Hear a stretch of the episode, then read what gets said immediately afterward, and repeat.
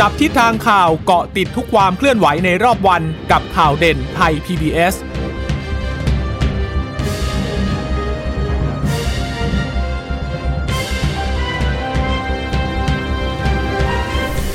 วัสดีค่ะ สวัสดีค่ะต้อนรับคุณผู้ฟังสู่ข่าวเด่นไทย PBS นะคะ พบกันเป็นประจำทุกวันจันทร์ถึงศุกร์บ่ายๆ แบบนี้ค่ะ อัปเดตข้อมูลข่าวสารที่เกิดขึ้นในรอบวันกับดิฉันจีราชาตายเอ็มรัศมีและคุณพึ่งนภาคล่องพยาบาลค่ะ ค่ะ สวัสดีคุณผู้ฟังทุกท่านนะคะ ที่รับฟังข่าวเด่นไทย PBS ผ่านทางสถานีวิทยุที่เชื่อมโยงสัญญาณจากไทย PBS ด้วยนะคะ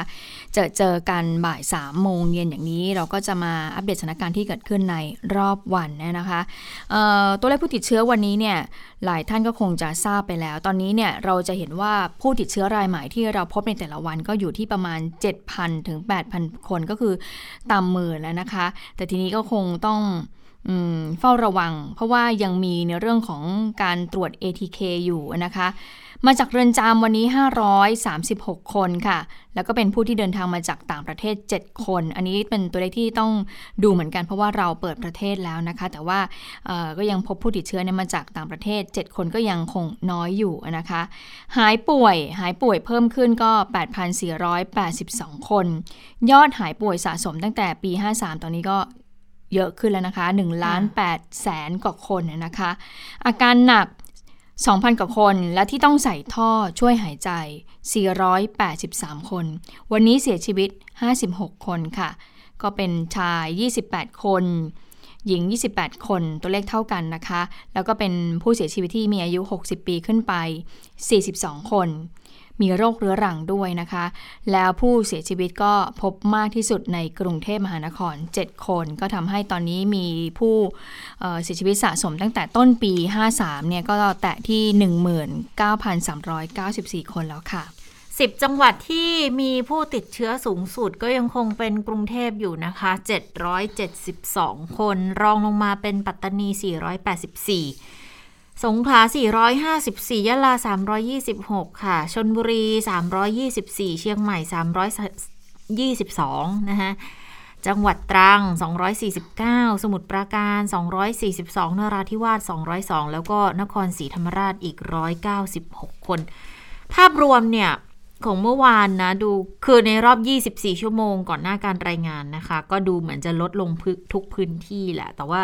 อย่าลืมว่าบางทีมันก็ขึ้นขึ้นลงลงเหมือนกันนะ แต่ว่าถ้าตามที่รายงานวันนี้ ก็จะพบว่าตัวเลขเนี้ยค่อนข้างลดและอย่าง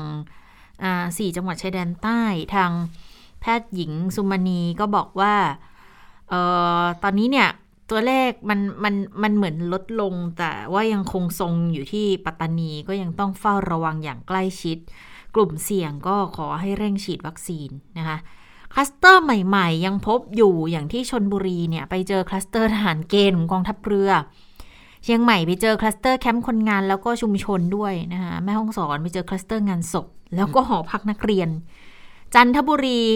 พบแรงงานต่างชาติลักลอบข้ามแดนผิดกฎหมายค่ะ แล้วคลัสเตอร์พื้นที่ปิดอย่างเรือนจำก็เจอหลายจังหวัดเลยนะ ทั้งสุรินทร์ทั้งขอนแก่นแล้วมีบอกว่ากทมด้วย แต่ยังไม่เห็นรายละเอียดนะ น่าจะต้องไปดูทางกรมราชทัณฑ์ละค่ะว่าเขามีการชี้แจงมาอย่างไรบ้างนะคะแต่พื้นที่นำร่องท่องเที่ยวเนี่ยอย่างพื้นที่สีฟ้าที่อยากจะให้เฝ้าระวังแน่นอนเชียงใหม่ เพราะว่ามันมีหลายคลัสเตอร์ แล้วในพื้นที่ต้องเข้มงวดเรื่องของการดื่มแอลกอฮอล์มากกว่าพื้นที่นำร่องท่องเที่ยวอื่น ๆนะคะ ยังคงห้ามการดื่มแอลกอฮอล์ในร้านอาหารและภัตตาคาร ส่วนจุดไหนที่ขายได้ก็แน่นอนว่ายังต้องจำกัดการขายอยู่แค่สามทุ่มเท่านั้นเองนะคะประการสำคัญที่จะช่วยทำให้ลดความเสี่ยงเรื่องของวัคซีนลงได้เนี่ยก็คือเรื่องของอลดความเสี่ยงเรื่องของการติดเชื้ออก็คือเรื่องของการฉีดวัคซีนนะคะ เมื่อวานนี้ฉีดเพิ่มไปได้ 7 8 0 0 0 0 กว่าโดสนะคะ แต่ว่าสะสมเนี่ยประเทศไทยฉีดไปแล้ว 77 ล้านกว่าโดสนะคะ แต่ว่าเราเนี่ยตั้งเป้า 100 ล้านโดส ภายในสิ้นเดือนพฤศจิกายน ถ้าดูจากอัตราที่ฉีดรายวัน ก็ไม่แน่ใจเหมือนกันว่าจะทำได้ถึงไหม แต่ก็พอจะมีความเป็นไปได้อยู่นะ ถ้าสมมติตีซะสองวันล้านสองวันล้านเนี่ย ตอนนี้ก็เหลืออีก 23 ล้านเนาะที่จะ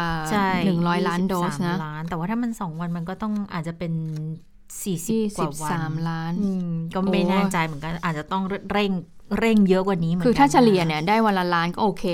อืมแต่ถ้ามันไม่ถึงอย่างบางวันมันได้เจ็ดแปดแสนอืมแต่แต่เสาร์อาทิตย์ก็ไม่ได้อีกนะ เพราะว่าอืมเสาร์อาทิตย์เนี่ยการฉีดจะลดลงแบบครึ่งต่อครึ่งนะคะดังนั้นก็อืมอาจจะต้องมาดูวันธรรมดาแล้วว่าเร่งฉีดเพิ่มขึ้นได้มากน้อยแค่ไหนนะคะอย่างพื้นที่นำร่องท่องเที่ยว 17 จังหวัดเนี่ย ก็ฉีดวัคซีนได้ตามเป้าร้อยละ 50 ของประชากรแล้ว 16 จังหวัดเหลือแค่หนองคายที่เดียวนะที่ยังได้ 47.3 อยู่ ส่วนใหญ่ก็เป็นเข็มแรก เข็มแรกอยู่ที่ 77%ค่ะ ดังนั้นพฤศจิกายนพื้นที่นำร่องสีฟ้าเนี่ยนะ ต้องให้ได้ร้อยละ 80สำหรับเด็กๆอายุ 12ถึง17ถึง18 ปีนะคะก็เด็กนักเรียนนะคะ ตอนนี้ฉีดไปประมาณ 2ล้าน4แล้วนะคะคิดเป็น 55.4 แล้วจากเป้าหมาย4ล้าน5ด้วยกัน ดังนั้นเด็กๆก่อนจะไปเนี่ยก่อนจะไปโรงเรียนเนี่ย คือเขาเขามีการย้ำอย่างนี้บอกว่า สมมุติใครที่เรียนออนไซต์แล้วนะคะอ่าไปโรงเรียนกลับบ้าน อย่าเพิ่งวิ่งตรงไปคลุกคลีกับคนในครอบครัวนะ อาจจะต้องย้ำเด็กๆน้องๆ บอกว่า ไปล้างมือล้างไม้เปลี่ยนเสื้อผ้ากันซะก่อนทำความสะอาดร่างกายก่อน ผู้ปกครองเองก็ต้องคอยสังเกตอาการอืมถ้าเกิดว่าลูกหลานมีไข้มีน้ำมูกให้ให้สงสัยไว้ก่อนเลยว่าติดเชื้อแล้วก็อืมต้องรีบตรวจ ATK ด้วย ค่ะนคุณยุตาดิฉันถามนิดนึงว่าทุกวันนี้เวลาคุณกลับบ้านเนี่ยพอคุณเข้าบ้านปุ๊บคุณล้างมือเลยไหมล้างอืมล้างมือล้างเท้าแต่เสื้อไม่เปลี่ยนนะ จริงๆแต่ว่าอยู่คนเดียวไงอ่าก็เลยไม่มีปัญหาอยู่กับหมาอีกสองตัวอะไรอย่างเงี้ยแต่ถ้าอ่าถ้าเราอยู่ที่บ้านแบบถ้าเกิดมีผู้สูงอายุมีพ่อแม่อยู่ด้วยเนี่ย ถ้าเกิดพ่อแม่มาก็คงจะต้องเปลี่ยนอาบน้ำไปเลยอะไรอย่างเงี้ย อืมก็ว่าคุณหมอก็เคยบอกแล้วว่าเมื่อเข้าบ้านมาเนี่ยออกไปข้างนอกมาก็คือว่าทางที่ดีก็คือ รีบอาบน้ำเปลี่ยนเสื้อผ้าเลยนะคะ แต่ถ้ายังไม่อาบน้ำไม่ได้ก็คือเข้ามาถึงเนี่ยก็ต้องตรงไปที่ล้างมือก่อนนะครับอะไรที่เราสัมผัสมาเนี่ยมันจะได้ออกให้หมด แล้วพอเรามานั่งอยู่ในบ้าน เราจะได้ไม่ได้เอาที่เราสัมผัสเนี่ยมาเอ่อติดตามเอ่อโซฟาโต๊ะเก้าอี้ที่เรานั่งอะนะคะอะทีนี้ในเรื่องของการเปิดประเทศเปิดมาแล้วอืม2วันนะ 1พฤศจิกายน 2 พฤศจิกายนวันนี้วันที่ 3 มีข้อมูลเหมือนกันนะคะ บอกว่าพบว่ามีนักนักท่องเที่ยวเนี่ยเดินทางเข้ามานะคะ2วัน 2,013 คนค่ะ เป็นการเดินทางเข้ามาแบบไม่ต้องกักตัวหรือว่า test and go เนี่ยจำนวน 1,769 คน แล้วก็เดินทางมาในรูปแบบ sandbox 79 คน เดินทางเข้ามาแบบกักกัน165 คน ก็สรุปว่าข้อมูลการเดินทาง 2 วันรวม 450 คน ส่วน5อันดับประเทศที่เดินทางเข้าไทยมามากที่สุด อืมเขามีการจัดอันดับด้วยนะว่าค่ะประเทศไหนที่เดินทางเข้ามามากที่สุดคุณยิทธาว่าประเทศไหน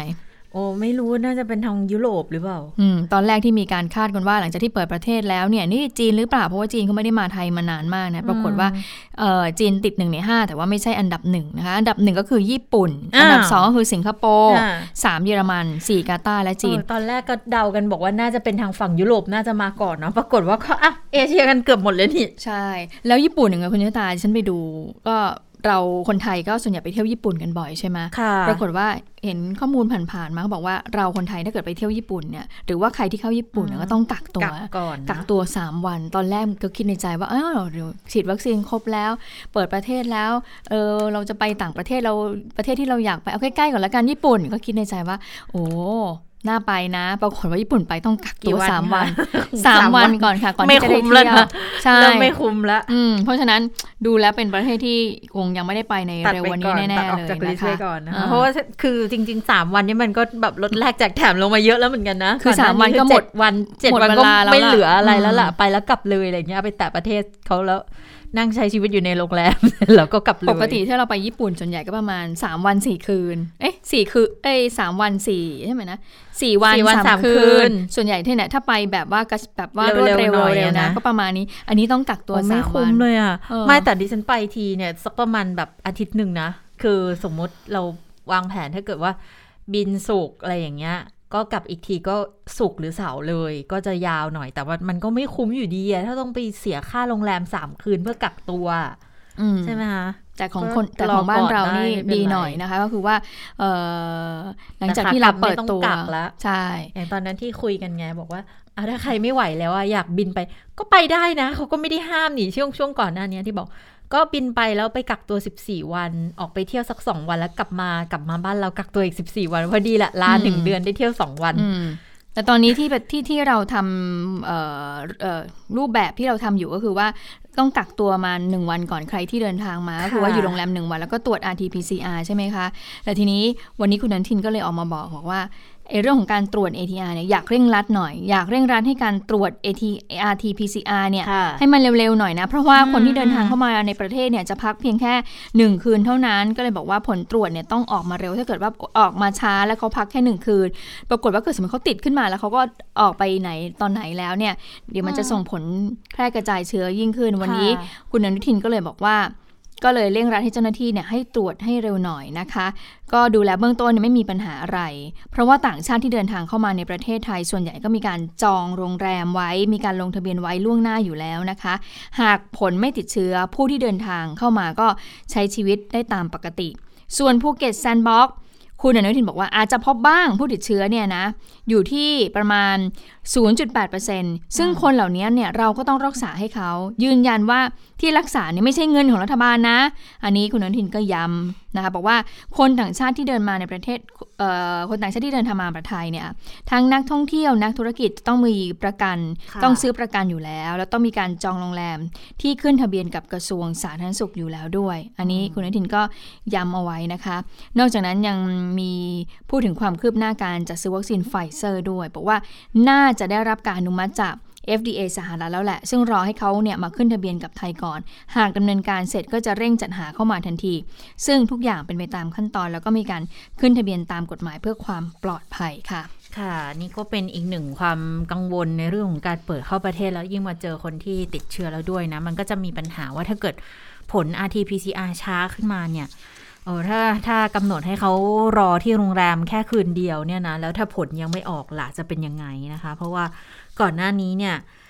ตอนนี้เนี่ยคนยังมาไม่เยอะ แต่ถ้าถ้าเกิดว่านักท่องเที่ยวมาเยอะกว่านี้ล่ะ แล้วจะมีความมีความล่าช้าในเรื่องของการรอผลหรือเปล่านะคะอืมส่วนเอ่อในเรื่องของการระบาดที่เชียงเชียงใหใหม่ม่เนี่ย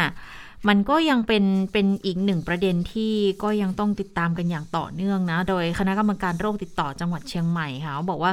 มีการจับตา เพราะว่าเอออย่างวันนี้ติดอันดับ 6 ใช่ไหมคะติดเชื้อรายงานกัน 322 แล้วเราเปิดนำร่องสีฟ้าในเชียงใหม่เนี่ยคือแม่ริมอำเภอเมืองอำเภอแม่แตงแล้วก็อำเภอดอยเต่านะคะก็เลยมีการประเมินความพร้อมกันทางกรมควบคุมโรคเขาบอกว่า ปลายเดือนตุลาเนี่ยค่ะไปพบว่ามีการระบาดเป็นวงกว้างทั้งระดับชุมชนและครอบครัวด้วย มันจะไปเริ่มต้นตอนที่มีการระบาดเนี่ยเริ่มช่วงต้นเดือนตุลาคมประมาณช่วงวันที่ 6การระบาดเริ่มในครอบครัว แล้วถึงไประบาดในชุมชน แล้วไประบาดในสถานที่ทำงาน รวมทั้งแรงงานข้ามชาติด้วย ตลาดสดเนี่ยหลักๆสี่ตลาดคือตลาดเมืองใหม่ ตามมาด้วยกัดหลวงตลาดวโรรส แล้วก็ตลาดประตูเชียงใหม่ ตลาดสันปะคอย นะคะนี่ก็เลยเป็นปัจจัยที่ต้องต้องติดตาม ดังนั้นสิ่งที่ต้องทำก็คือมาตรการที่เคร่งครัด ตลาดเองก็ต้องเข้มงวดเรื่องการจัดสถานที่ ลดความแออัดต้องไม่ให้อากาศเนี่ยปิดอับด้วยนะคะผู้ให้บริการก็ต้องสวมหน้ากากกันตลอดเวลา จุดที่จัดแอลเจลแอลกอฮอล์อะไรต่างๆ ให้ได้ล้างมือบ่อยๆ ต้องมี ส่วนแรงงานข้ามชาติที่เขาเข้ามาทำงานในตลาดแล้วเขาอาจจะเวียนไปที่อื่นด้วยเนี่ย ขอความร่วมมือประชาชนอีกทางหนึ่งนะคะ ก็คือถ้าคนเดินจะไปใช้บริการ ถ้ายังไม่ได้รับวัคซีนอะขอให้ไปรับวัคซีน อันนี้เป็นเป็นของการขอความร่วมมือ ส่วนเจ้าของกิจการที่จ้างแรงงานข้ามชาติเนี่ยนะคะ ก็ขอให้ไปดูแลให้ไปรับบริการวัคซีนกันอย่างทั่วถึง เพราะว่าเขามีการจัดวัคซีนให้กับแรงงานข้ามชาติแล้วด้วย ทุกอย่างมันก็จะสะท้อนมาสู่ความปลอดภัยของตัวเอง แล้วก็นักท่องเที่ยวที่เขาจะทยอยเข้ามาในอนาคตด้วยนะคะ ทีนี้เนี่ยในการประชุมของคณะกรรมการโรคติดต่อจังหวัดเขาบอกว่าติดตามสถานการณ์กันอยู่ นอกจากระดมฉีดวัคซีนแล้วก็ต้องตรวจเชิงรุกด้วย ATK 3,000ถึง5,000 รายต่อวันนะเขาตั้งจุดตรวจ 4 มุมเมือง แล้วก็มีการฉีดยาฉีดวัคซีนเชิงรุกด้วย มี CCRT เหมือนกันนะคะ พื้นที่ไหนระบาดหนักเนี่ยตอนนี้มี CCRT กันหมดแล้วเรื่องของ การดื่มเครื่องดื่มแอลกอฮอล์ก็ยังคงเน้นย้ำบอกห้ามขายหลังสามทุ่มเลยนะคะรวมถึงการขายไปด้วยนะ ห้ามขายเลยหลังสามทุ่มนะคะ แล้วก็ถึงแม้จะเป็นพื้นที่ใด ๆ ต่างๆ ก็ตามเนี่ย ที่เข้าร่วมชาชา plus เนี่ยก็คุณก็ต้องทำตามมาตรการกันอย่างเคร่งครัดด้วยนะคะ เอ่อ COVID Free Setting อืมก็ต้องใช้ด้วยนะ ในพื้นที่เชียงใหม่ อันนี้ก็เป็นเป็นอีกหนึ่งมาตรการที่จะช่วยกันเฝ้าระวังป้องกันได้ มันมีอยู่ร้านหนึ่งเป็นร้านร้านอาหารจีนชื่อดังของเชียงใหม่อยู่เหมือนกัน ปรากฏว่าเขาบอกว่าทั้งทงๆที่กำลังเปิดประเทศรับนักท่องเที่ยวนะร้านค่ะต้องปิด 14 วันอ่าเพราะเขาไปเจอลูกลูกจ้างเป็นคนล้างจานค่ะ ไปสวอปแล้ว เจอเขาตรวจ ATK อ่าเออแล้วก็เจอหนึ่งคนก็เลยบอกว่าใครสั่งกักตัวหมดทั้งร้านเลย แล้วก็ปิดแล้วก็เอ่อทางทางเจ้าของก็บอกว่าเดี๋ยวจะต้องพาไปฉีดวัคซีนกันก่อน แล้วก็กลับไปกักตัวที่บ้านต้องตรวจให้ชัวร์กันเลยนะคะว่าเป็นยังไงกันบ้างนะ อันนี้ก็เป็นอีกหนึ่งความเคลื่อนไหวที่เกิดขึ้นที่เชียงใหม่ค่ะอืมส่วนผลตรวจเอ่อ ทุดตรวจ ATK จำได้ไหมาที่สปสชอืมเขาก็ซื้อมาแล้วเขาก็จะมาแจกจ่ายให้กับประชาชนอ่าที่มีอยู่ 2 ล้านเลิกกว่าชูชุดนะคะเอ่อสรุปก็ก็มีวันนี้มีการสรุปออกมาบอกว่าเอ่อหลังจากที่แจกไปแล้วนะคะ ให้กับประชาชนกลุ่มเสี่ยงที่ตรวจโควิดเนี่ยข้อมูลวันนี้นะคะ เวลา9นาฬิกาเนี่ยเขาบอกว่าแจกไปแล้วนะคะ2ล้าน1แสนกว่าชุดนะคะอ่าแล้วก็ให้ไปทั้งหมดเนี่ย9แสนกว่าคน ผ่านแอปเป่าตัง7 7 0 0 0 0กว่าคน ผ่านทางอสม2แสนกว่าคนนะคะ ซึ่งที่ให้ไปแล้วเนี่ยปรากฏว่ากลุ่มเป้าหมายที่ได้รับการตรวจบอกว่ากลุ่มที่มีอาการเนี่ย5 6 0 0 0 0 กว่าคน พื้นที่เสี่ยง 9 0 0 0 0 0 กว่าคนนะคะ แล้วมีประชาชนที่ได้รับ ATK บันทึกผลแล้วเนี่ย 4 3 0 0 0 0 กว่าคน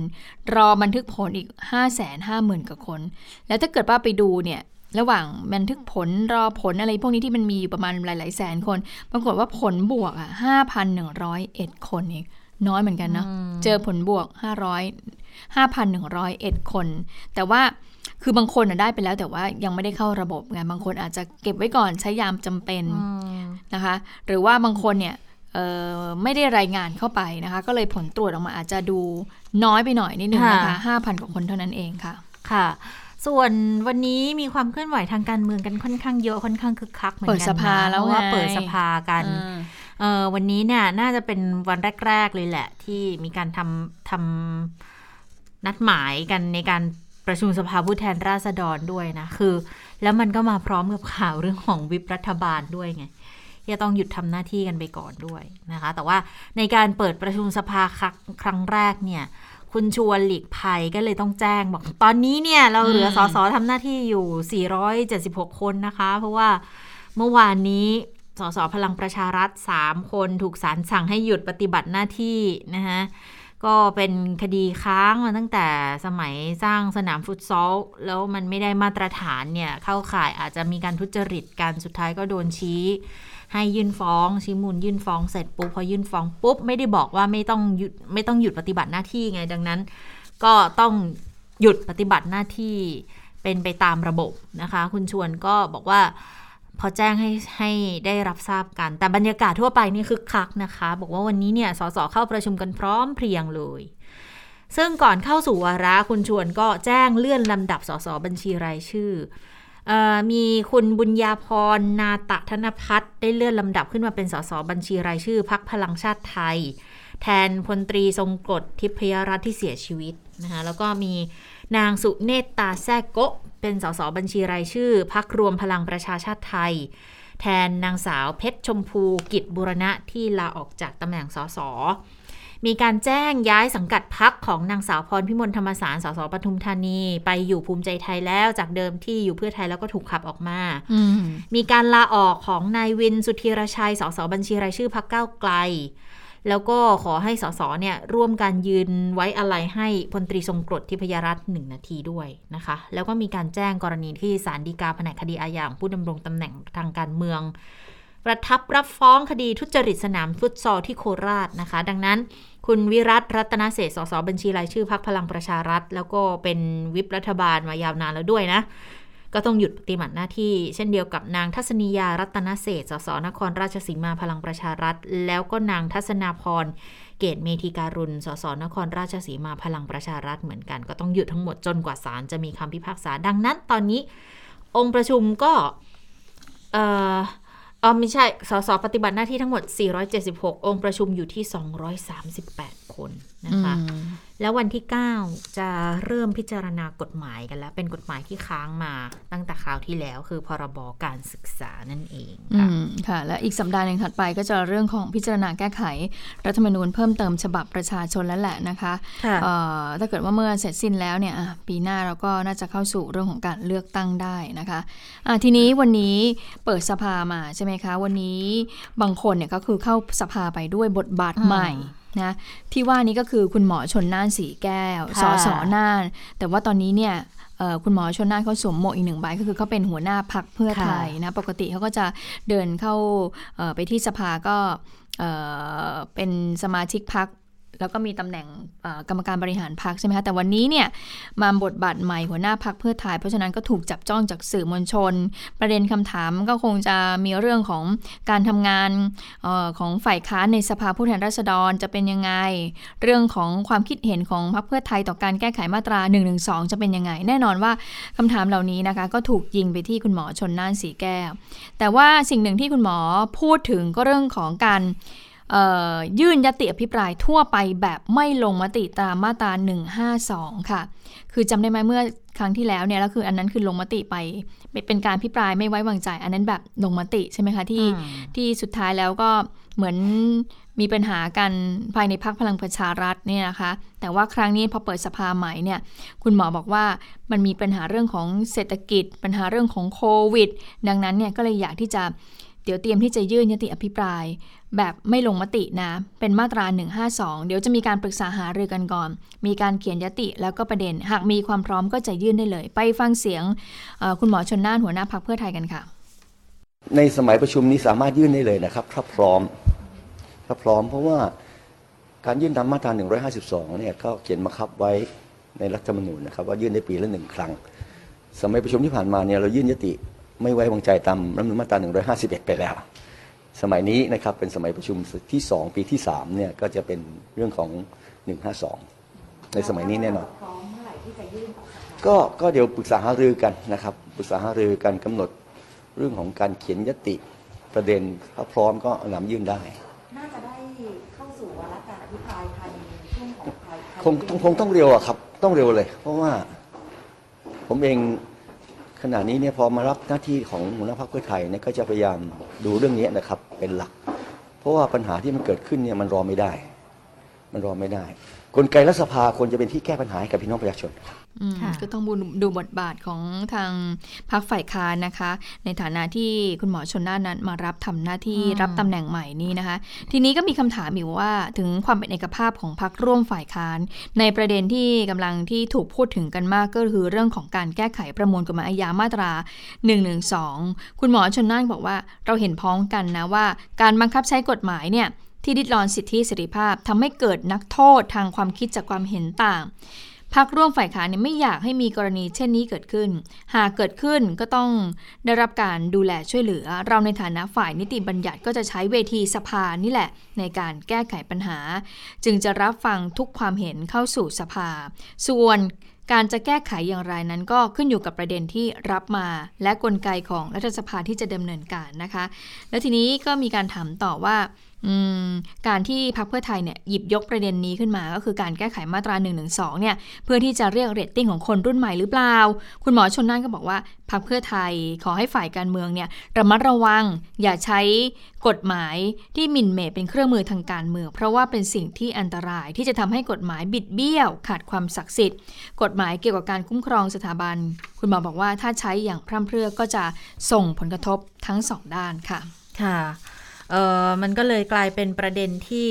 มีการพูดถึงกันเยอะพอสมควรเลยนะ เรื่องของอมาตรา1นึเนี่ยอย่างพักฝ่ายค้านเองก็มีการพูดถึงเพราะอย่างที่เราทราบกันว่าบางพักก็มีการสนับสนุนให้หยิบยกเรื่องเนี้ยขึ้นมาถกขึ้นมาหารือกันในสภาผู้แทนราษฎรเพื่อเป็นทางออกของบ้านเมืองด้วย แต่จะแก้ไม่แก้จะยกเลิกไม่ยกเลิกหรือยังไงเนี่ยมันก็กลายเป็นประเด็นที่ เอาง่าย ๆ ว่าอาจจะเป็นปมที่ทำให้เกิดความขัดแย้งขึ้นในบ้านเมืองมากขึ้นมาอีกนะคะ แต่ว่าถ้าไปฟังจุดยืนของบางพักการเมืองเองนะ อย่างเสรีรวมไทยเองเขาก็ออกมายืนยันแสดงจุดยืนอยู่เหมือนกันนะ อาจจะเป็นเพราะว่ามีการสอบถามกันด้วยหรือไม่นะคะ อย่างพลตำรวจเอกเสรีพิสุทธิ์เตมียเวทสสบัญชีรายชื่อ แล้วก็หัวหน้าพักเสรีรวมไทยเนี่ยก็พูดถึงจุดยืนของพักในกรณีเรื่องของแก้มาตรา1นึเนี่ยนะ คุณพลตำรวจเอกเสรีบอกว่าเป็นมุมมองของแต่ละพัก แต่ว่าทุกพักเนี่ยไม่ได้สัมผัสใกล้ชิดเหมือนกับตัวของพลตำรวจเอกเสรี เพราะว่าได้รับเครื่องราชอิสริยาภรณ์อันมีศักดิ์รามาธิบดี ต้องดื่มน้ำพิพัฒสัตยา ถวายสัตว์ต่อพระบาทสมเด็จพระเจ้าอยู่หัวรัชกาลที่ 9 สมเด็จพระบรมราชินีนาถและพระบรมราชวงศ์และพระราชวงศ์ทุกพระองค์ รวมถึงในหลวงรัชกาลที่ 10 สมัยนั้นเป็นพระบรมโอรสาธิราช สยามกุฎราชกุมารอยู่ ก็จะต้องซื่อสัตย์สุจริตปกป้องสถาบันพระมหากษัตริย์ด้วยชีวิต แล้วก็มองย้อนไปในประวัติศาสตร์ว่ามีคุณงามความดีให้กับประเทศเนี่ยเยอะปกป้องแผ่นดินไทยนำทรัพย์สินส่วนพระองค์มาช่วยเหลือ สถาบันจะต้องคงอยู่เป็นที่เคารพสักการะ และยึดเหนี่ยวของพี่น้องประชาชนนะคะให้ฟังเสียงของพลตำรวจเอกเสรีพิสุทธิ์กันค่ะ เพราะฉะนั้นในความคิดเห็นของพรรคสีริมไทยที่บอก กลางๆเนี่ยครับ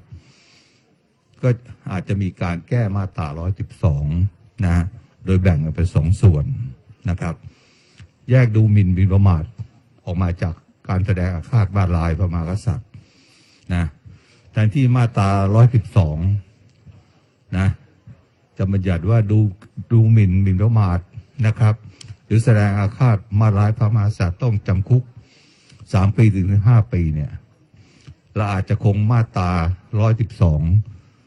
ไว้เพียงการแสดงอาฆาตมาร้ายพระมหากษัตริย์เนี่ยต้องถูกจำคุกสามปีถึงสิบห้าปีเช่นเดิมนะเพราะฉะนั้นท่านจะเห็นมามีตั้งแต่รอบปวงพระชนนะเรื่อยมาจนกระทั่งประทุษร้ายใช่ไหมฮะนะก็มาแสดงอาฆาตมาร้ายก่อนสิใช่ไหมฮะสามถึงสิบห้าถึงสิบห้าปีนะครับ แล้วก็แยกดูหมิ่นหมิ่นประมาทนะซึ่งปกติทั่วไป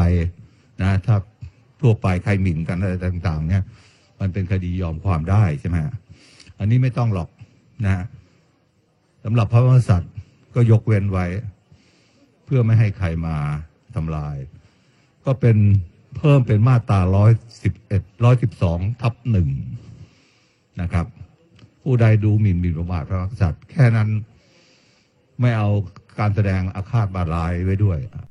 อืมค่ะคือก็คือมองว่าถ้ายกเลิกเนี่ย คงไม่ยกเลิก แต่ถ้าจะแก้ก็มองว่าถ้าจะแก้เนี่ยอาจจะมี 2 ประเด็น ที่ควรจะต้อง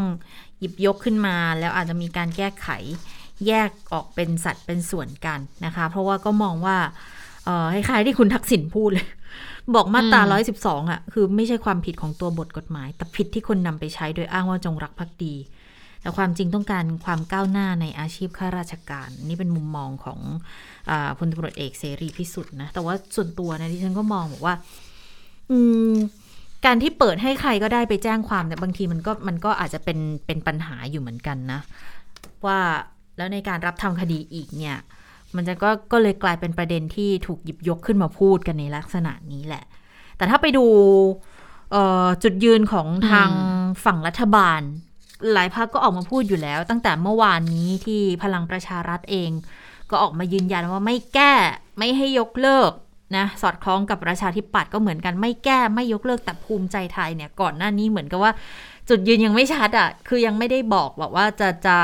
จะออกมาพูดเรื่องนี้ยังไงให้ชัดเจน แต่วันนี้ชัดแล้วนะคะ เพราะว่าคุณอนุทินชาญวิรากูล หัวหน้าพักภูมิใจไทยออกมาพูดเองเลย ว่าพูดมาตั้งแต่ก่อตั้งพักแล้วว่ามาตรา 112 จะแตะไม่ได้ และจะไม่มีการแก้ไขในส่วนของพักภูมิใจไทย แต่ต้องทำให้เข้มแข็ง ถ้าเสนอเข้ามาตามขั้นตอนสภามองว่าตอนนี้ยังไม่มีเรื่องอะไรที่จะทำให้ถูกกระทบกระเทือนหรืออ่อนแอลง ไปฟังคำยืนยันจากคุณอนุทินกันค่ะ พูดมาตั้งแต่ตั้งพักนะนะครับ มาตราหนึ่งหนึ่งสองแตะไม่ได้ ไม่มีการแก้ไขในส่วนของภาคภูมิใจไทยนะครับ มีแต่ต้องทำให้เข้มแข็ง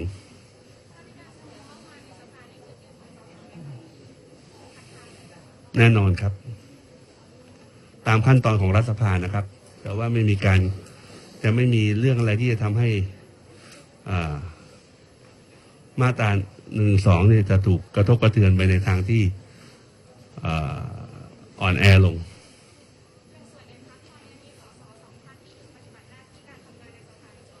ไม่มีปัญหาครับ มีท่านสมาชิกท่านใหม่ก็มาหลังจากที่ท่านได้พ้นจากพักเดิมท่านท่านก็มาอยู่กับเรา ก็ทดแทนกันไป ต้องเป็นไปในทิศทางเดียวกัน ในภาคภูมิใจไทยนะครับ มีความเป็นเอกภาพ มีความเข้าใจ ไม่มีการบังคับกัน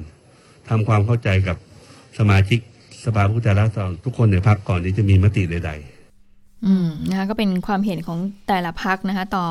มุมมองการแก้ไขมาตรา1นึนะคะอะทีนี้มาดูเรื่องอหลังจากที่ศาลฎีกาแผนกคดีอาญาของผู้ดำรงตำแหน่งทางการเมืองเนี่ยมีคำสั่งประทับรับฟ้องคดีทุจริตสนามฟุตซอลที่จังหวัดนครราชสีมา ก็ส่งผลทำให้คุณวิราชรัตนเศษฐ์เอ่อสสบัญชีรายชื่อ พลังประชารัฐ แล้วก็มีคุณทัศนียาทัศนียารัตนเศษ อันนี้ก็สสนครราชสีมาพลังประชารัฐเหมือนกัน แล้วก็คุณทัศนาพรเกตเมธีการุณสสนครราชสีมาพลังประชารัฐ ที่เป็นจำเลยคดีดังกล่าวนั้นต้องหยุดปฏิบัติหน้าที่นะคะ ซึ่งทั้งสามคนนี้ก็อออยู่ในพักพลังประชารัฐหมดเลย แต่ว่าคุณวิราชรัตนเศษเนี่ยสวมบวกอีกหนึ่งใบด้วยก็คือเป็นประธานวิปรัฐบาลด้วย แล้วมามาเจอปัญหาตอนช่วงนี้เนี่ยในวันที่สภาเปิดเนี่ยต้องอย่างไร เพราะว่าต้อง บทบาทตำแหน่งของประธานวิปเนี่ยก็ต้องมีการเอ่อควบคุม นอกจากจะควบคุมอืมเสียงของคนในพักแล้วใช่ไหมคะ ก็ต้องมีการประสานงานพูดคุยใช่กับใช่ทางพักร่วมรัฐบาลอีกนะคะค่ะเนื่องจากว่ามีกฎหมายสำคัญเอ่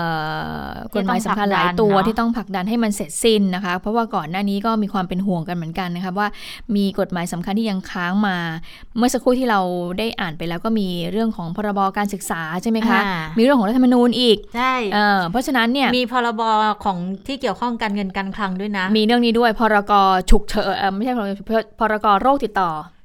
อ่าอ่าพรบอันนั้นจะเป็นพพรรบบเป็นพฉรบบับโรคแก้ไขอืมเออแล้วการเงินการคลังนี่คือ อันเนี้ยเพิ่มระดับเพดานหนี้อันเนี้ยอืมสำคัญตัวเนี้ยสำคัญมากใช่เพราะฉะนั้นแล้วเนี่ยก็ต้องขอเสียงจากคนในพักให้ดีว่าเอ่อจะได้รับการเอ่อเห็นชอบมากน้อยแค่ไหนนะคะอะแล้วทีนี้เมื่อ ต้องหยุดปฏิบัติหน้าที่แล้วอย่างนี้ทำยังไงล่ะว่า แล้วใครจะมาเป็นประธานวิปรัฐบาลเอ่อคนต่อไปหรือว่าทำหน้าที่แทนตรงค่ะส่วนนี้นะคะ เรื่องนี้ก็มีความเห็นจากทางคุณวิเชียนชวลิตสสบัญชีรายชื่อพักพลังประชารัฐในฐานะ รองประธานวิปรัฐบาลของพักพลังประชารัฐ ก็เลยเรียกประชุมวิปรัฐบาลค่ะ เรียกประชุมในส่วนของพรรคพลังประชารัฐก่อนนะคะ โดยคุณวิเชียนก็บอกว่า เมื่อประธานวิปรัฐบาลคือคุณวิรัตเนี่ยต้องหยุดปฏิบัติหน้าที่ ตนเองคือคุณวิเชียนในฐานะรองประธานก็ทำหน้าที่เรียกประชุม วิปรัฐบาลในส่วนของพลังประชารัฐ เพื่อเตรียมความพร้อมในการทำงาน เพื่อไม่เกิดความปั่นป่วนก็ต้องมาคุยกัน ลงมติกันเพื่อให้เกิดความเรียบร้อย ไม่มีอะไรน่ากังวลค่ะ ในช่วงเวลานี้ก็ต้องช่วยกันดูแล คุณวิเชียนก็บอกว่า อันเนี้ยมันไม่ใช่ประเด็นการเมืองนะ แต่เป็นเรื่องของประเด็นการทำงาน ส่วนการพิจารณาประธานวิปรัฐบาลคนใหม่ ก็ต้องไปดูความเหมาะสม และก็ต้องให้นายกเนี่ยเป็นผู้ที่พิจารณาแต่งตั้งต่อไปนะคะอืมทีนี้นักข่าวก็เลยถามสิอ้าวแล้วหากมีการเสนอชื่อคุณวิเชียรลามาทำหน้าที่วิปคนใหม่พร้อมหรือเปล่า ก็เหมือนกับโยนหินถามทาง เหมือนผู้สื่อข่าวก็เปิดทางให้คุณวิเชียรก็บอกว่าอย่าเลย เวลานี้เนี่ยทำหน้าที่ตามที่ได้รับมอบหมายไปก่อน เมื่อถามว่าพลเอกประวิตยวงสุวรรณหัวหน้าพักเขามีความกังวลไหมหรือมอบหมายให้วิปทำงานอย่างไร เมื่อไม่มีคุณวิรัตแล้ว คุณวิเชียนก็บอกว่าไม่มีอะไรเขาก็บอกว่าให้ช่วยกันดูไปก่อน ช่วยประคับประคองกันไปนะคะ ก็มีรายงานบอกว่าในที่ประชุมค่ะ เขาบอกว่าตอนนี้สถานการณ์เปราะบางมาก ก็ขออืมเลยขอให้สสพลังประชารัฐช่วยกัน แล้วก็มีรายงานบอกว่าตอนนี้เนี่ยนายกเนี่ยพลเอกประยุทธ์เนี่ยมีการวางตัวประธานวิปคนใหม่แล้ว ก็คือชื่อ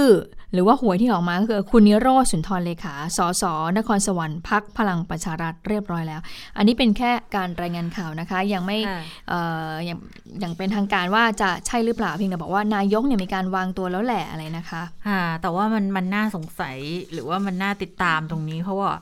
เพราะว่าอ่าคุณวิเชียนบออืกมว่านายกจะต้องเป็นคนตั้งใช่ไหมคะ ใช่ แต่ทีนี้เนี่ย มันจะมีอยู่ข้อหนึ่งที่บอกว่าเอ่อ วิปอะควรเป็นสสดังนั้นแล้วถ้าจะเป็นสสก็ต้องสังกัดพรรคการเมืองใช่ไหมแล้วก็มันอาจจะเกี่ยวพันกับในเรื่องของความสัมพันธ์ในพักแล้วก็ความสัมพันธ์ของสองปออีกหรือเปล่านะคะ อย่างพลเอกประวิตยวงษ์สุวรรณเนี่ย รองนายกรัฐมนตรีแล้วก็นั่งในฐานะหัวหน้าพักพลังประชารัฐนะ มีผู้สื่อข่าวไปสอบถามไงว่า อย่างเนี่ยกรณีคุณวิรัตเนี่ยเอ่อที่ต้องหยุดปฏิบัติหน้าที่ ในฐานะที่คุณวิรัตเองก็เป็นวิปรัฐบาลด้วยเนี่ยจะต้องเอาใครหาใครมาแทนพลเอกประวิทย์บอกกำลังพิจารณาอยู่ ต้องเข้าที่ประชุมคณะกรรมการบริหารพักด้วย แล้วพลเอกประวิทย์ก็บอกว่าประธานวิปก็ควรเป็นสสส่วนการที่มีชื่อนายนิโรธสุนทรเลขาสสนครสวรรค์มานั่งเป็นประธานรัฐบาลเนี่ย พลเอกประวิทย์บอกอย่างนี้บอกว่ากำลังดูอยู่อ่ายัยังบอกไม่ได้อืมเออขอให้รอผลจากที่ประชุมพักก่อนอืมแต่จะต้องหารือกับนายกรัฐมนตรีหรือไม่นั้นพลเอกประวิทย์บอกว่าเป็นเรื่องของพักอืมน่ะ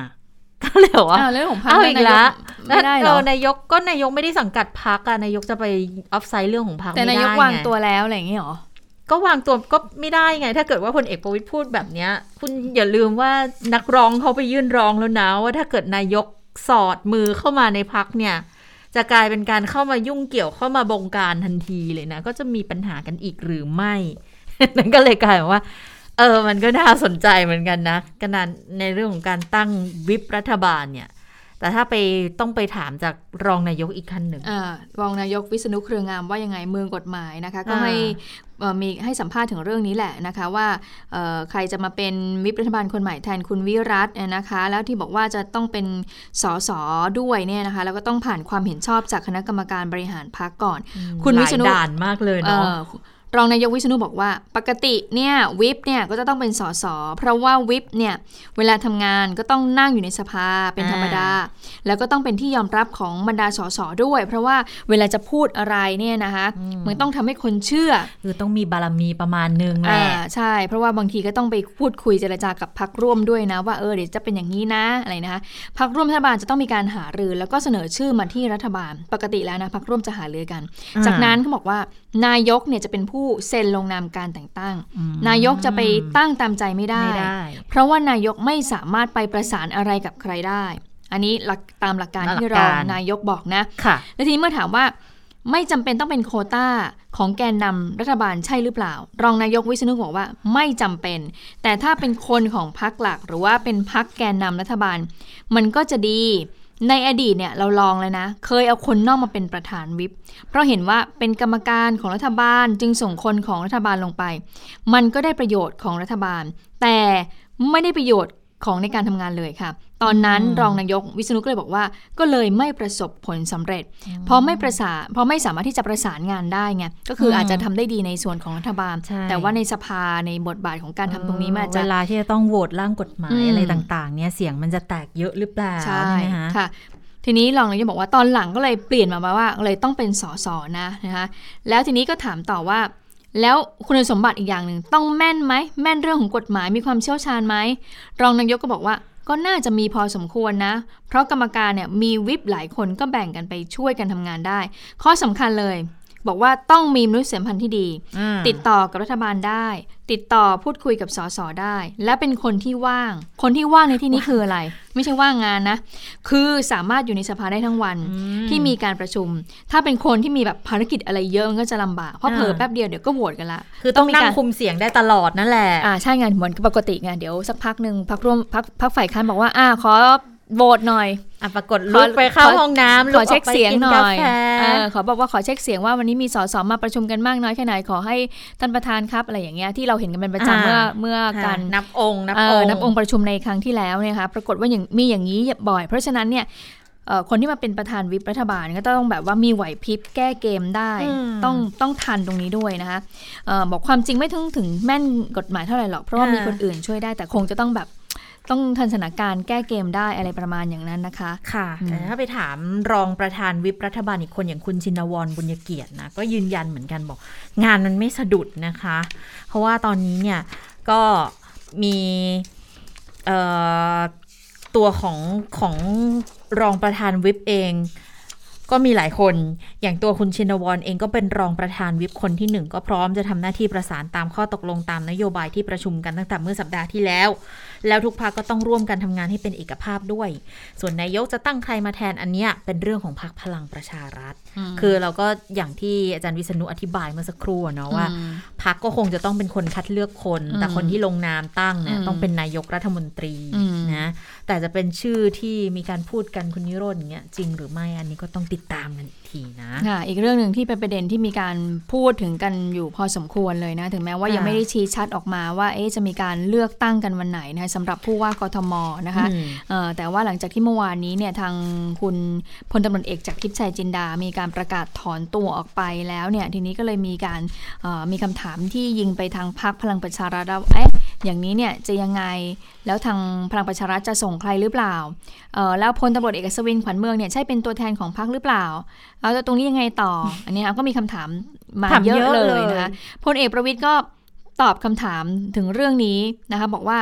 ทำการกระแสข่าวว่าพลังประชารัฐเนี่ยมีอยู่ 3 รายชื่อ 3 รายชื่อที่ว่านี้ก็มีคุณพิรพันธ์สารีธรรมวิภาคซึ่งท่านนี้เนี่ยก็เป็นที่ปรึกษานายก แล้วก็เป็นที่ปรึกษาหัวหน้าพักพลังประชารัฐด้วย อีกรายชื่อหนึ่งอีกชื่อหนึ่งค่ะ คุณนรงศักดิ์โอสถธนากร คุณไหมคุณยศตาอ่าผู้ว่าหมูป่าผู้ว่าหมูป่าตอนนี้ผู้ว่าหมูป่าเขามาอยู่ที่ผู้ว่าปทุมปทุแล้วมและก่อนหน้านี้ผู้ว่าหมูป่าก็เดินทางเข้าพบกับพลเอกประวิตยด้วยค่ะนะคะ เอ๊ะใช่คนนี้หรือเปล่า หรืออีกคนหนึ่งค่ะ คุณสุชัชวี สุวรรณสวัสดิ์อธิการบดีสถาบันเทคโนโลยีพระจอมเกล้าเจ้าคุณทหารลาดกระบัง มีอยู่ 3 ชื่อเนี่ยเอ๊ะตกลงเนี่ย คุณสุชัชวีดิฉันก็ได้ยินมาบอกว่าเนี่ยจะลงสมัครผู้ว่ากทม แต่ว่าไม่รู้อิว่าสระใช่ไหมจะลงในเออจะลงอิสระหรือว่าจะสังกัดพักหรือเปล่านะคะพลเอกประวิตยก็บอกว่า ก็ยังไม่ได้ประชุมกันขอคิดดูก่อน แต่โดยหลักการแล้วเนี่ยจะไม่ให้สสเข้าไปเกี่ยวข้องเรื่องของการเมืองท้องถิ่นค่ะอืมแต่แต่เมื่อวานเนี่ยแต่อืมเมื่อวานพลเอกประวิตยบอกว่าพักไม่ส่งนะพักไม่ส่ง อืมโอ้แต่วันนี้ก็กลายเป็นว่าไม่ให้สสไปยุ่งเรื่องการเมืองท้องถิ่น อืม ไปดูอีกพักหนึ่งไหมค่ะเขาบอกว่าเขาจะส่ง เขาส่งแน่นอนอ่านะเขาบอกนี่เขาเตรียมส่งแน่แล้ว แต่ยังไม่รู้ว่าเป็นใครเขาบอกว่า แต่เขามีไว้แล้วนะ แต่เขาไม่ไม่เปิดเผยอยังเป็นทางการว่ายังออกมาสักทีต้องเนื่องจากว่าเขาอยากให้ชัดเจนก่อนนะคะว่าเอ่อเลือกตั้งเมื่อไหร่ ก็คือพรรคของประชาธิปัตย์คุณจุลินทร์ลักษณะวิสิทธิ์ วันนี้คุณจุลินทร์เนี่ยก็ไปตรวจของพืชผักราคาแพงค่ะแน่นอนว่าต้องเจอผู้สื่อข่าวถามในประเด็นนี้แน่นอนเพราะว่าเอ่อ แต่ตอนนี้ก็ได้เห็นรายชื่อกันมาแล้วนะคะว่า ใครที่จะเป็นแคนดิเดตที่จะลงสมัครผู้ว่ากทมบ้าง แต่ทีนี้ของพรรคประชาธิปัตย์ล่ะจะส่งใครเอ่อทางคุณจุลินทร์ก็บอกว่าก็เตรียมไว้แล้วแหละนะคะผู้สมัครเลยเนี่ยมีชัดเจนนานไว้นานแล้วแหละ และขณะนี้ก็มีการลงพื้นที่บางส่วนไปร่วมกับผู้สมัครสอกอแล้วด้วยนะคะอืมแต่ทีนี้เนี่ยยังไม่ได้ประกาศออกมาอย่างเป็นทางการ เดี๋ยวรอขอให้มีพระราชกฤษฎีกาเลือกตั้งออกมาเสียก่อนนะคะ ไปฟังเสียงของคุณจุรินทร์กันค่ะ พรรคประชาธิปัตย์ก็มีผู้สมัครชัดเจนเรียบร้อยแล้ว แล้วก็นานแล้วนะครับแล้วก็ขณะนี้ก็ได้มีการลงพื้นที่บางส่วนร่วมกับผู้สมัครสกและผู้สมัครสสของพรรคในพื้นที่กรุงเทพมหานครในหลายเขตแล้วครับ เพียงแต่ว่ายังไม่ได้มีการประกาศเปิดตัวอย่างเป็นทางการนะครับ ซึ่งก็ขึ้นอยู่กับเงื่อนไขอื่น ไม่ได้เกี่ยวกับเรื่องการไม่มีตัวผู้สมัครนะครับ เอ่อที่บอกว่าเงื่อนไขอื่นเดี๋ยวจะทำให้สับสน เพราะว่าความชัดเจนในการเอ่อที่จะมีการเลือกตั้งผู้ว่าการกรุงเทพมหานครยังไม่มีความชัดเจนนะครับ ว่าจะมีการเลือกตั้งเมื่อไหร่อย่างไรนะครับ เพียงแต่ว่าประชาธิปัตย์ก็มีความพร้อมที่เรียนให้ทราบว่ามีการลงพื้นที่นั้น อันนั้นก็เป็นการดำเนินการเอ่อในทางการเมืองเพื่อเอ่อเตรียม การสำหรับการที่เมื่อถึงเวลาที่มีการ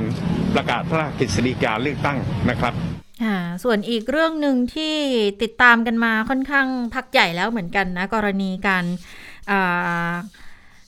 ซ้อมทรมาน ผู้ผู้ต้องหาอืมนะคะหรือว่าคดีของผู้กำกับโจ้นั่นแหละที่ใช้ถุงไปคลุมผู้ต้องหาจนเขาเสียชีวิตนะคะคดีเกี่ยวข้องกับเรื่องของยาเสพติด แล้วมันก็ค่อยๆ ขยายผลไปยังเรื่องอื่นประเด็นอื่นที่เกี่ยวข้อง การค้ารถหรูการอ่าจับรถหรูเอามาได้เงินสินบนนำจับจนสร้างความร่ำรวยให้กับทางผู้กำกับโจ้เนี่ยวันนี้ทางตำรวจเขาก็จะลงความเห็นสั่งฟ้องผู้ต้องหาทั้ง 7 คนจะมีฐานความผิด เป็นเจ้าพนักงานร่วมการปฏิบัติหรือละเว้นการปฏิบัติปฏิบัติหน้าที่โดยมิชอบเพื่อให้เกิดความเสียหายแก่บุคคลใดบุคคลหนึ่ง หรือละเว้นปฏิบัติหน้าที่ 2 เป็นเจ้าพนักงานของรัฐร่วมการปฏิบัติ หรือละเว้นปฏิบัติหน้าที่ ใช้อำนาจโดยมิชอบทำให้เกิดความเสียหายแก่ผู้ดึงผู้ใด 3. ร่วมกันฆ่าผู้อื่นโดยทรมาน หรือโดยกระทำทารุณโหดร้าย 4. ร่วมกัน 5 คนขึ้นไปข่มขืนใจ ผู้อื่นให้กระทำการหรือไม่กระทำการใดนะคะนนี่เป็นเป็นฐานความผิดหลักๆ ที่มีการฟ้องกันส่วนเรื่องของรถหรูเนี่ยก็มีการขยายผลในเรื่องนี้นะคะคือบอกว่าไอ้รถหรูที่บอกจับกลุ่มเป็นรถเถื่อนส่งศุลกากร แล้วได้เงินสินบนนำจับส่งไป 400 กว่าคันเนี่ยนะ ก็บอกสำนวนคดีมีความคืบหน้า 80%แล้ว พบพิรุธทั้งเรื่องของการจับกลุ่มรถที่ไม่มีที่มาที่ไปพิรุธสินบนนำจับ แล้วก็กำลังขยายผลแล้วอายัดไปแล้ว 131 ล้านที่เกี่ยวข้องด้วยนะคะก็มีการยื่นให้กับอายการ ไปฟังเสียงอายการคุณประยุทธ์เพชรคุณ รองอธิบดีอายการสำนักงงานคดีพิเศษเกี่ยวกับเรื่องนี้กันค่ะสำนวนที่ส่งวันนี้จะเป็นสองส่วนด้วยกัน ส่วนแรกก็คือเป็นส่วนที่กล่าวหาผู้กำกับโจ้กับพวกรวมเจ็ดคนตามข้อกล่าวหาที่ท่านโฆษกได้เรียนพี่น้องสื่อมวลชนไปแล้วนั่นส่วนที่หนึ่ง ส่วนที่สองคือสำนวนที่ผูกพ่วงรวมกัน ก็คือสำนวนการไต่สวนชนสูตรพลิกศพผู้ที่เสียชีวิตนะครับเนื่องจากกฎหมายในประมวลกฎหมายวิธีพิจารณาความอาญามาตรา 150 ได้วางหลักเกณฑ์ว่าในกรณีที่ผู้ถึงแก่ความตายอยู่ระหว่างควบคุมของเจ้าพนักงานเนี่ยจะต้องมีการชนสูตรพลิกศพและทำสำนวนการชนสูตรพลิกศพ เสร็จแล้วต้องส่งสำนวนให้พนักงานในการท้องที่ที่พบศพคืออัยการจังหวัดนครสวรรค์ทำการยื่นคำร้องต่อศาลจังหวัดนครสวรรค์ เพื่อให้ไต่สวนว่าผู้ตายเป็นใครตายเมื่อไหร่ สาเหตุการตายเป็นอะไรตายใครเป็นคนทำให้ตาย แล้วก็ลงเหตุเหตุแห่งการตายพร้อมบอกคำสั่งศาลจังหวัดนครสวรรค์ส่งกลับให้อัยการคืนไปยังพนักงานสอบสวน และเอามารวมกับคดีหลักคดีนี้ ซึ่งก็จะเป็นส่วนหนึ่งที่ทางท่านอัยการสูงสุดจะพิจารณาประกอบกับสำนวนหลักที่มีการกล่าวหาผู้กำกับโจ้กับพวกในครั้งนี้ ขั้นตอนขบวนการก็ค่อนข้างที่จะมีหลากหลายขั้นตอน แต่ว่าในเรื่องของการสืบสวนสอบสวนพยานหลักฐานเนี่ยก็ค่อนข้างจะ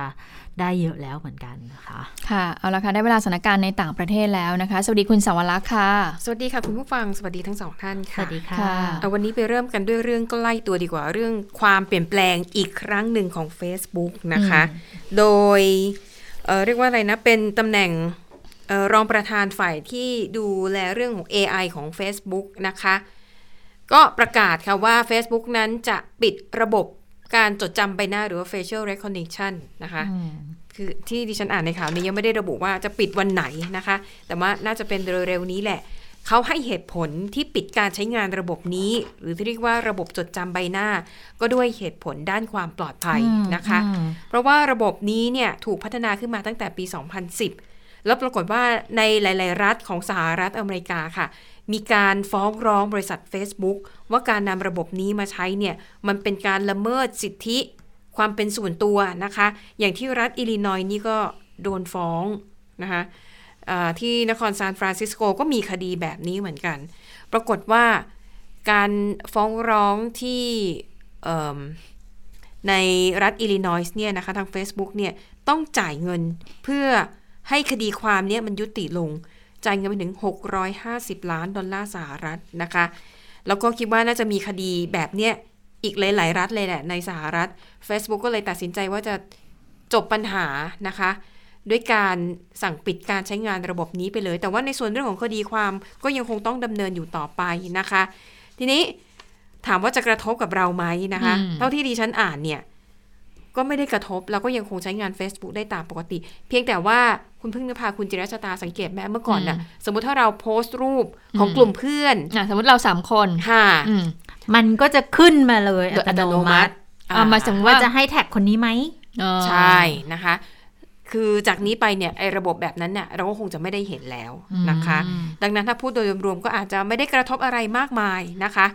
อย่างก่อนหน้านี้มีบางครั้งด้วยนะขึ้นแท็กมา แล้วผิดผิดคนอืมคืออันนั้นอาจอาจจะคล้ายกันหรือว่าโครงหน้าเหมือนกันไม่รู้ แต่แท็กแล้วผิดคนนะคะอะอันนี้ก็เป็นความคืบหน้า แต่ทีนี้เนี่ยก็มีคนตั้งข้อสังเกตเหมือนกันว่าเอ๊ะการเปลี่ยนแปลงในครั้งนี้มันเกี่ยวข้องกับการที่ Facebook เพิ่งจะประกาศเปลี่ยนชื่อบริษัทจาก Facebook เป็น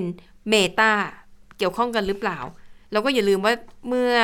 เร็วๆนี้เนี่ยมันก็มีคดีที่อดีตลูกจ้างของ Facebook นะคะก็นำหลักฐาน ไปยื่นให้กับทางการว่า Facebook เนี่ยไม่ได้สนใจเรื่องสวัสดิภาพเรื่องความปลอดภัยของผู้ใช้งานนะคะห่วงแต่เรื่องของผลกำไร ก็เลยไม่แน่ใจว่าความเคลื่อนไหวในครั้งนี้มันเกี่ยวข้องกับเรื่องทั้งหมดที่ว่ามาด้วยหรือเปล่านะคะ ไปดูเรื่องราวการฉีดวัคซีนในสหรัฐอเมริกาบ้างนะคะ เมื่อไม่เมื่อประมาณสักช่วงเช้ามืดที่ผ่านมานี่เองตามเวลาในประเทศไทยนะคะสำนักงานควบคุมแล้วก็ ป้องกันโรคของสหรัฐหรือ CDC เนี่ยอนุมัติค่ะ ให้ฉีดวัคซีนไฟเซอร์ให้กับเด็กอายุ 5-11 ปี ประกาศปุ๊บ มีผลปั๊บเลยนะคะทำให้ในวันนี้นะคะเด็กอเมริกันเนี่ยอายุ 5-11 ปี ทยอยเข้ารับการฉีดวัคซีนโควิด -19 ของไฟเซอร์นะคะก็เหตุผลที่ CDC อนุมัติ การฉีดวัคซีนให้กับเด็กกลุ่มนี้เนี่ยเนื่องจากมองว่ามีประโยชน์มากกว่าความเสี่ยง แม้ว่าก่อนหน้านี้เขามีความกังวลนะคะว่าไฟเซอร์เนี่ยมันจะส่งผลทำให้เกิดอาการกล้ามเนื้อหัวใจอักเสบ แต่ CDC บอกว่ามันเป็นอาการที่แบบพบได้ยากมาก เมื่อเทียบแล้วเนี่ย ประโยชน์ที่ได้มีมากกว่าความเสี่ยง ก็เลยฉีดให้เด็กอายุ 5-11 ปีนะคะ แล้วก็ก็ถือว่าเป็น ความคืบหน้านะคะที่อเมริกานั้นก็พยายามจะขยายกลุ่มผู้ที่ได้รับการฉีดวัคซีนให้มากขึ้นเรื่อยๆนะคะ ส่วนที่อัฟกานิสถานค่ะเมื่อช่วงค่ำที่ผ่านมานะคะดึกดึกดึกดึกหน่อยเนี่ยมีข่าวค่ะว่าโรงพยาบาลฐานในกรุงคาบูของอัฟกานิสถานถูกโจมตีนะคะ โดยผู้ก่อเหตุเนี่ยคือกลุ่มรัฐอิสลามโคราซานที่ออกถแถลงการหลังเกิดเหตุไปแล้วเนี่ยว่าส่งสมาชิกของกลุ่ม 5 คน บุกเข้าไปโจมตีโรงพยาบาลฐานในกลุ่มคาบู แล้วก็วิธีการก็คือ ไปถึงหน้าโรงพยาบาลระเบิดหนึ่งครั้งก่อนนะคะ จากนั้นเนี่ยสมาชิกที่เหลือก็บุกเข้าไปในโรงพยาบาล แล้วก็มีเหตุระเบิดเกิดขึ้นอีกหนึ่งครั้งด้านนอกเหมือนกันนะคะ คือโชคดีที่ไม่ได้ไประเบิดในโรงในโรงพยาบาล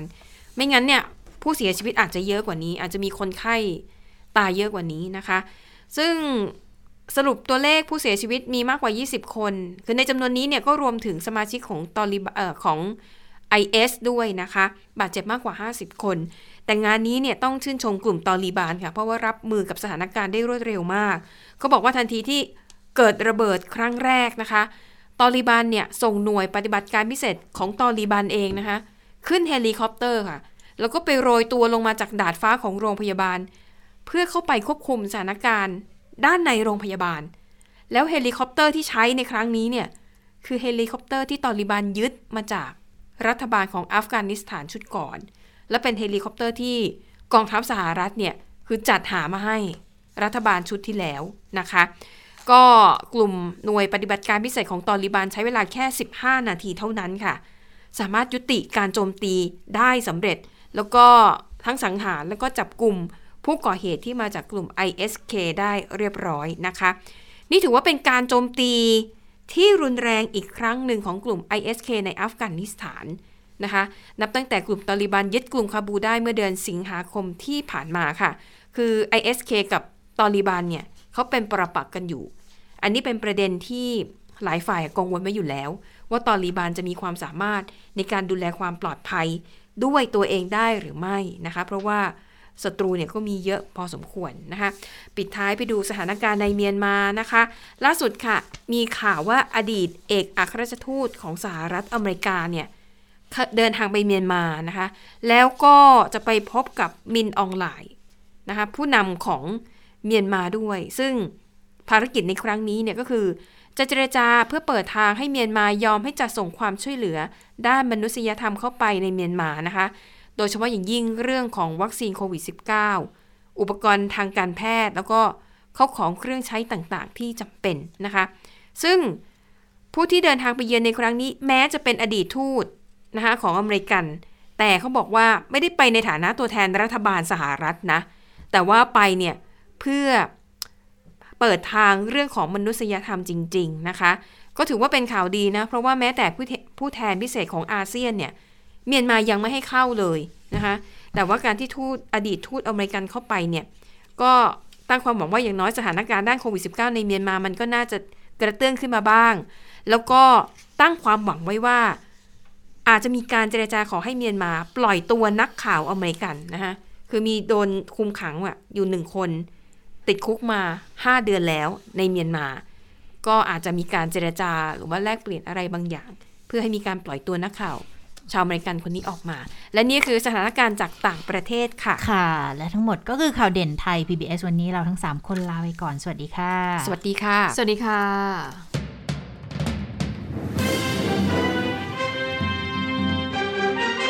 ติดตามข่าวเด่นไทย PBS ได้ทุกวันจันทร์ถึงศุกร์เวลา 15 นาฬิกา ทางไทย PBS Radio และติดตามฟังข่าวได้อีกครั้งทางไทย PBS Podcast